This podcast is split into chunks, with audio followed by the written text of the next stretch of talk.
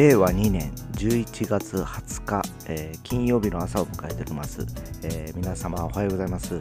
えー、今朝も福岡地方はちょっと雨模様でございましてですね昨日よりも少し寒いかなっていう感じがしております、えもう気がつけば11月も20日ということでですね、え来月の今頃はクリスマスのちょい前ぐらいな感じでですねえー、おそらく1ヶ月後はあと10日で今年も終わりですとかいう話をしてるのかなっていう気がします。えー、気がつけばですね、僕もこのポッドキャスト始めまして、なんと半年 ぐらいやってることとなります。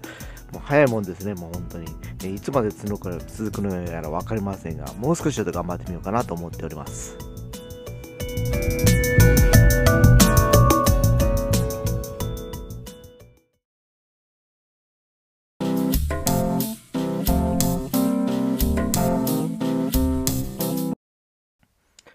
はい、えー、今日はまた生楽器の買い方ということで、前回はウクレレ編ということでお話ししたかと思うんですけど、えー、今回は、えー、アコースティックギター、えー、の買い方ということで話をしてみようかなと思います。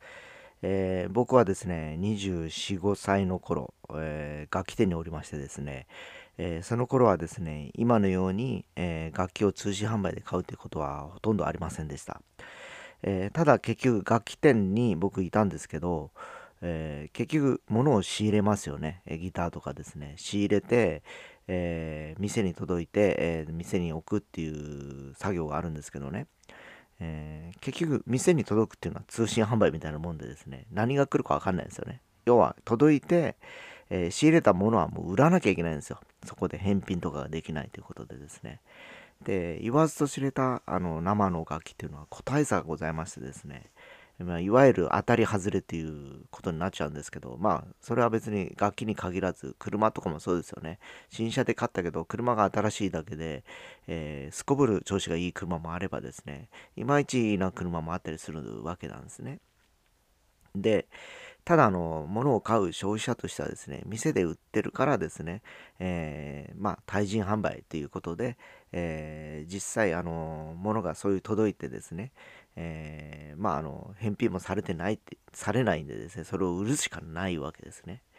えで時代が今変わりまして平成令和ときた中でですね今ではもうほぼ通信販売っていう手段が、え今あの小取引の中ではメインになりつつあります。で前回ウクレレに関しましては、えー、もう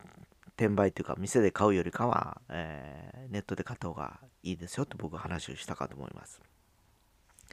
で確かにネットで買う手段っていうのは、まあ、あの今手っ取り早くていいというのもあるんですけど一方デメリットとしてはですね実際に音が聞けないわけですよね。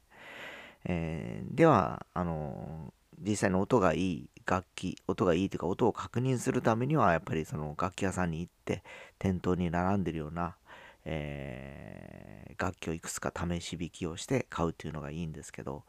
えー、まあそこでこの楽器がいいなといい音がいいから気に入ったと思って、えー、家に帰ってその同じものを通販で買ったとしても同じ音じゃないんですね。実はですね。やはりさっきも言ったように、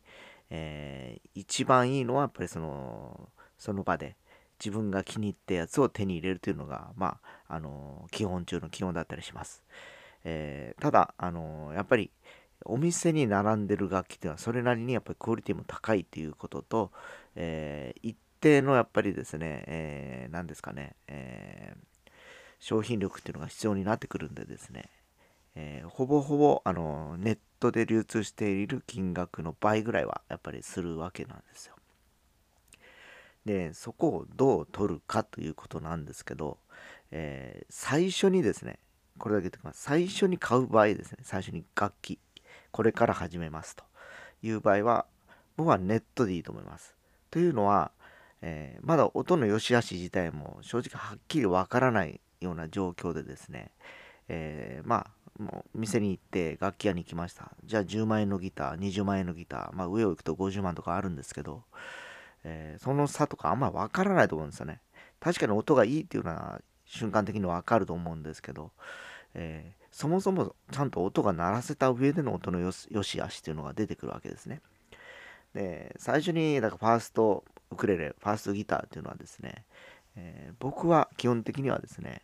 えー、まああの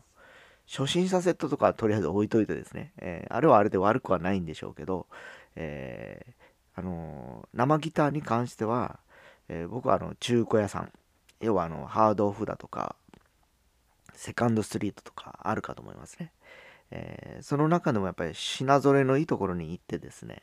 えー、いろいろとあの思想ができますので、えー、その中で気に入ったやつを買うのがいいのかなっていうのが思います。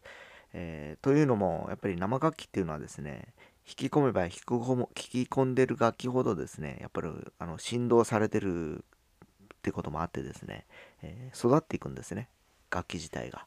だからあの新しくていいギターを買いました10万のギター買いました寝かせてましたっていうギターはそんなにならないんですよ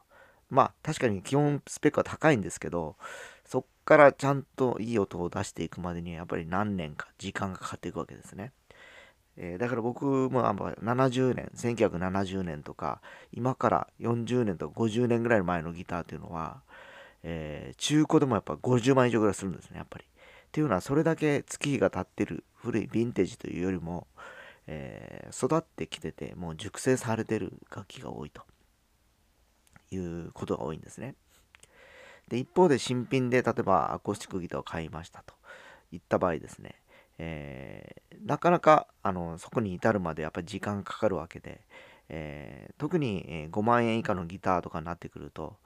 えー、値段の割には大した音がしないんですよね。やっぱりあのそこからやっぱり時間をかけて音が鳴るまでやっぱり10年ぐらいかけたりする人もいらっしゃいますし、え、1日に弾く量によってやっぱその熟成度合いも変わってきます。であるいはボディの素材というのもですねやはりあの今の、え、令和時代に流通している木材よりもですね、え、正直昭和時代とかに流通してた、え、木材の方が、え質も高くてですねやっぱり熟成度の成長具合も早いというかあの深いというかですねいう楽器が多いんですね。え、だからあの知り合いとかによく言うんですけど高いギターを買おうとするなって僕よく言うんですけど、えー、まあ潤沢なお金がある人はいいですそれはそれでですねただあの楽器の方がかわいそうなんですね。あのそれなりのやっぱりあのクオリティで、えー、やっぱりあの弾き手に渡るわけなんですけど買った人が全然弾かないということですぐまた中古屋に流れるとかいうことも多々ございましてですね、えー、やっぱそういう部分を考えると、えー、中古屋の楽器に行くとですねそういった楽器とかがゴロゴロ出てます、えー、で正直1万円以上出せばですねぼちぼちのアコースティックギターが買えるんですね、えまあえそれこそ新品で3万から5万ぐらいの今流通してるぐらいの、えに近い、まあ、そこまでいくかどうかしないにしてもですね、えまあ1万円の割には結構なるじゃんっていう楽器が多かったりします。で中古でも2、3万になってくると、もう僕はもう即戦力だと思ってます。中古の2、3万のギターは新品で10万ぐらいのレベルだなというふうに思っておりましてですね。まあ、あとあのメーカーとかブランドの良し悪しっていうのもあるかと思うんですけど、えー、もしですね通販に、えー、不安があるっていう方がいらっしゃるようでしたらね、えー、買う買わないは別にして楽器屋さんでですね、え、音をまず出してみるといいと思います。で多分弾けない方が多いと思うので店員さんにちょっと思想してもらってですね、えー、説明を聞くというだけでもですね、えー、その素材の差だとか、え値段の差とかいろいろとあの分かるかと思います。え実際僕はあのその木材がどうだこうだとかですね、えー、いろいろあのお話しすることが多いと思うんですけど多分あの実際初めて楽器を触られる方はですねピンときてないと思うんですね。スプルースがどうとかマホガニがどうとか言ったところでですね、えー、分かりやすく甘い音がしますよと柔らかい音がしますよっていうのはもう本当抽象的すぎてですね、えー、実際それを出してみないとそういうことかというふうに多分納得しにくいというか言葉だけじゃやっぱ伝わりにくいというのが楽器だったりするのでですね。えー、アコースティックギターに関してはですね、通販というよりも、えー、小売店で、えー、しかもですね、えまあ、そういった中古のやつが売ってるところで探されるといいのかなと思ったりしております。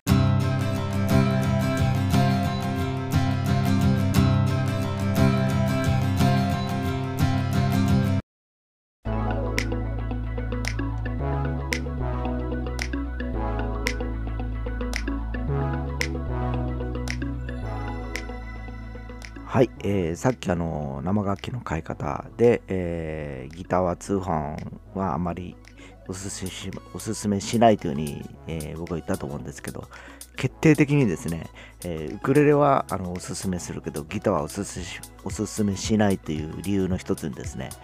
えー、ギターはあのネックっていうのやっぱ首ですね、えの部分がですね非常にデリケートだったりするんですね。でこれってですねえー、どんなに調整されて出てきたとしてもやっぱり手元に届いた時に一旦自分で調整しなきゃいけないんですね、えー、ただ楽器屋さんで売ってるギターだとかさっき言った中古で販売されてるギターに関しては、まあ、あらかじめ店員が、あのー、店員さんがですね調整をして店に並べてたりするんでですねその手間がまあ省けるんですよね。でそのネックっていうのは実はすごい致命傷でですね、これがバランスが悪いとチューニングも合わないし、原稿が高くなって弾きにくくなるというデメリットばっかりなんですね。で、よくあの、あのそういった意味ではですね、僕もあの、逐一自分が持ってるギターに関しては見てはいるんですけど、途中でギターをやめられる方っていうのには、なんか挫折した弾きにくく、弾きにくいっていう風にやっぱよく言われるんですけど、その原稿が合ってないとかですね、えー、やっぱりそのネックのバランスが良くないとか、えー、いろいろやっぱり様々な要素があったりするわけなんですね。で一方のウクレレに関してはですね、えー、もうネックとかに、えー、調整とかなくてもそのまま一本木で出てきてたりするものが多いからですね、えー、基本的に届いた時から、あの弾きやすいという状況だったりするんですよ。でそれもあって今一般の方々にもこう増えていってるというかそのウクレレのブームになっていったりしてるのかなという気がするんですけど、えー、本当あのギターを買われる場合ですね、えー、僕もですねちょっと通販ではちょっとギターは買わないかなっていう気がしておりましてですね、えー、まずさっきも言ったように、えー、届いてすぐ弾けるかって言った時に、えー、うまくいってる場合弾ける可能性があるんですけど、えそうでないなかった場合の対処の仕方っていうのがちょっとめんどくさいっていうのがですねどうしてもつきまとうんでですねやっぱりあのそこそこ店を回ってですね、え自分が気に入った音を探した上で多分ギターに関しては買うかなと思います。まあ、あのこの福岡みたいな田舎はですね、楽器屋自体がそんなにないからですね、えー、僕はあの、なんて言いますか、さっき言ったように、ハードオフとかで20本、30本あるところ行ってですね、片っ端から弾いていってですね、自分が気に入ったやつを、えー、まあ、手に入れるというやり方をやってますんで、まあ、これが多分一番分かりやすくて気に入ったやつが手に入る手段だと思いますので、皆様もちょっと試してみてください。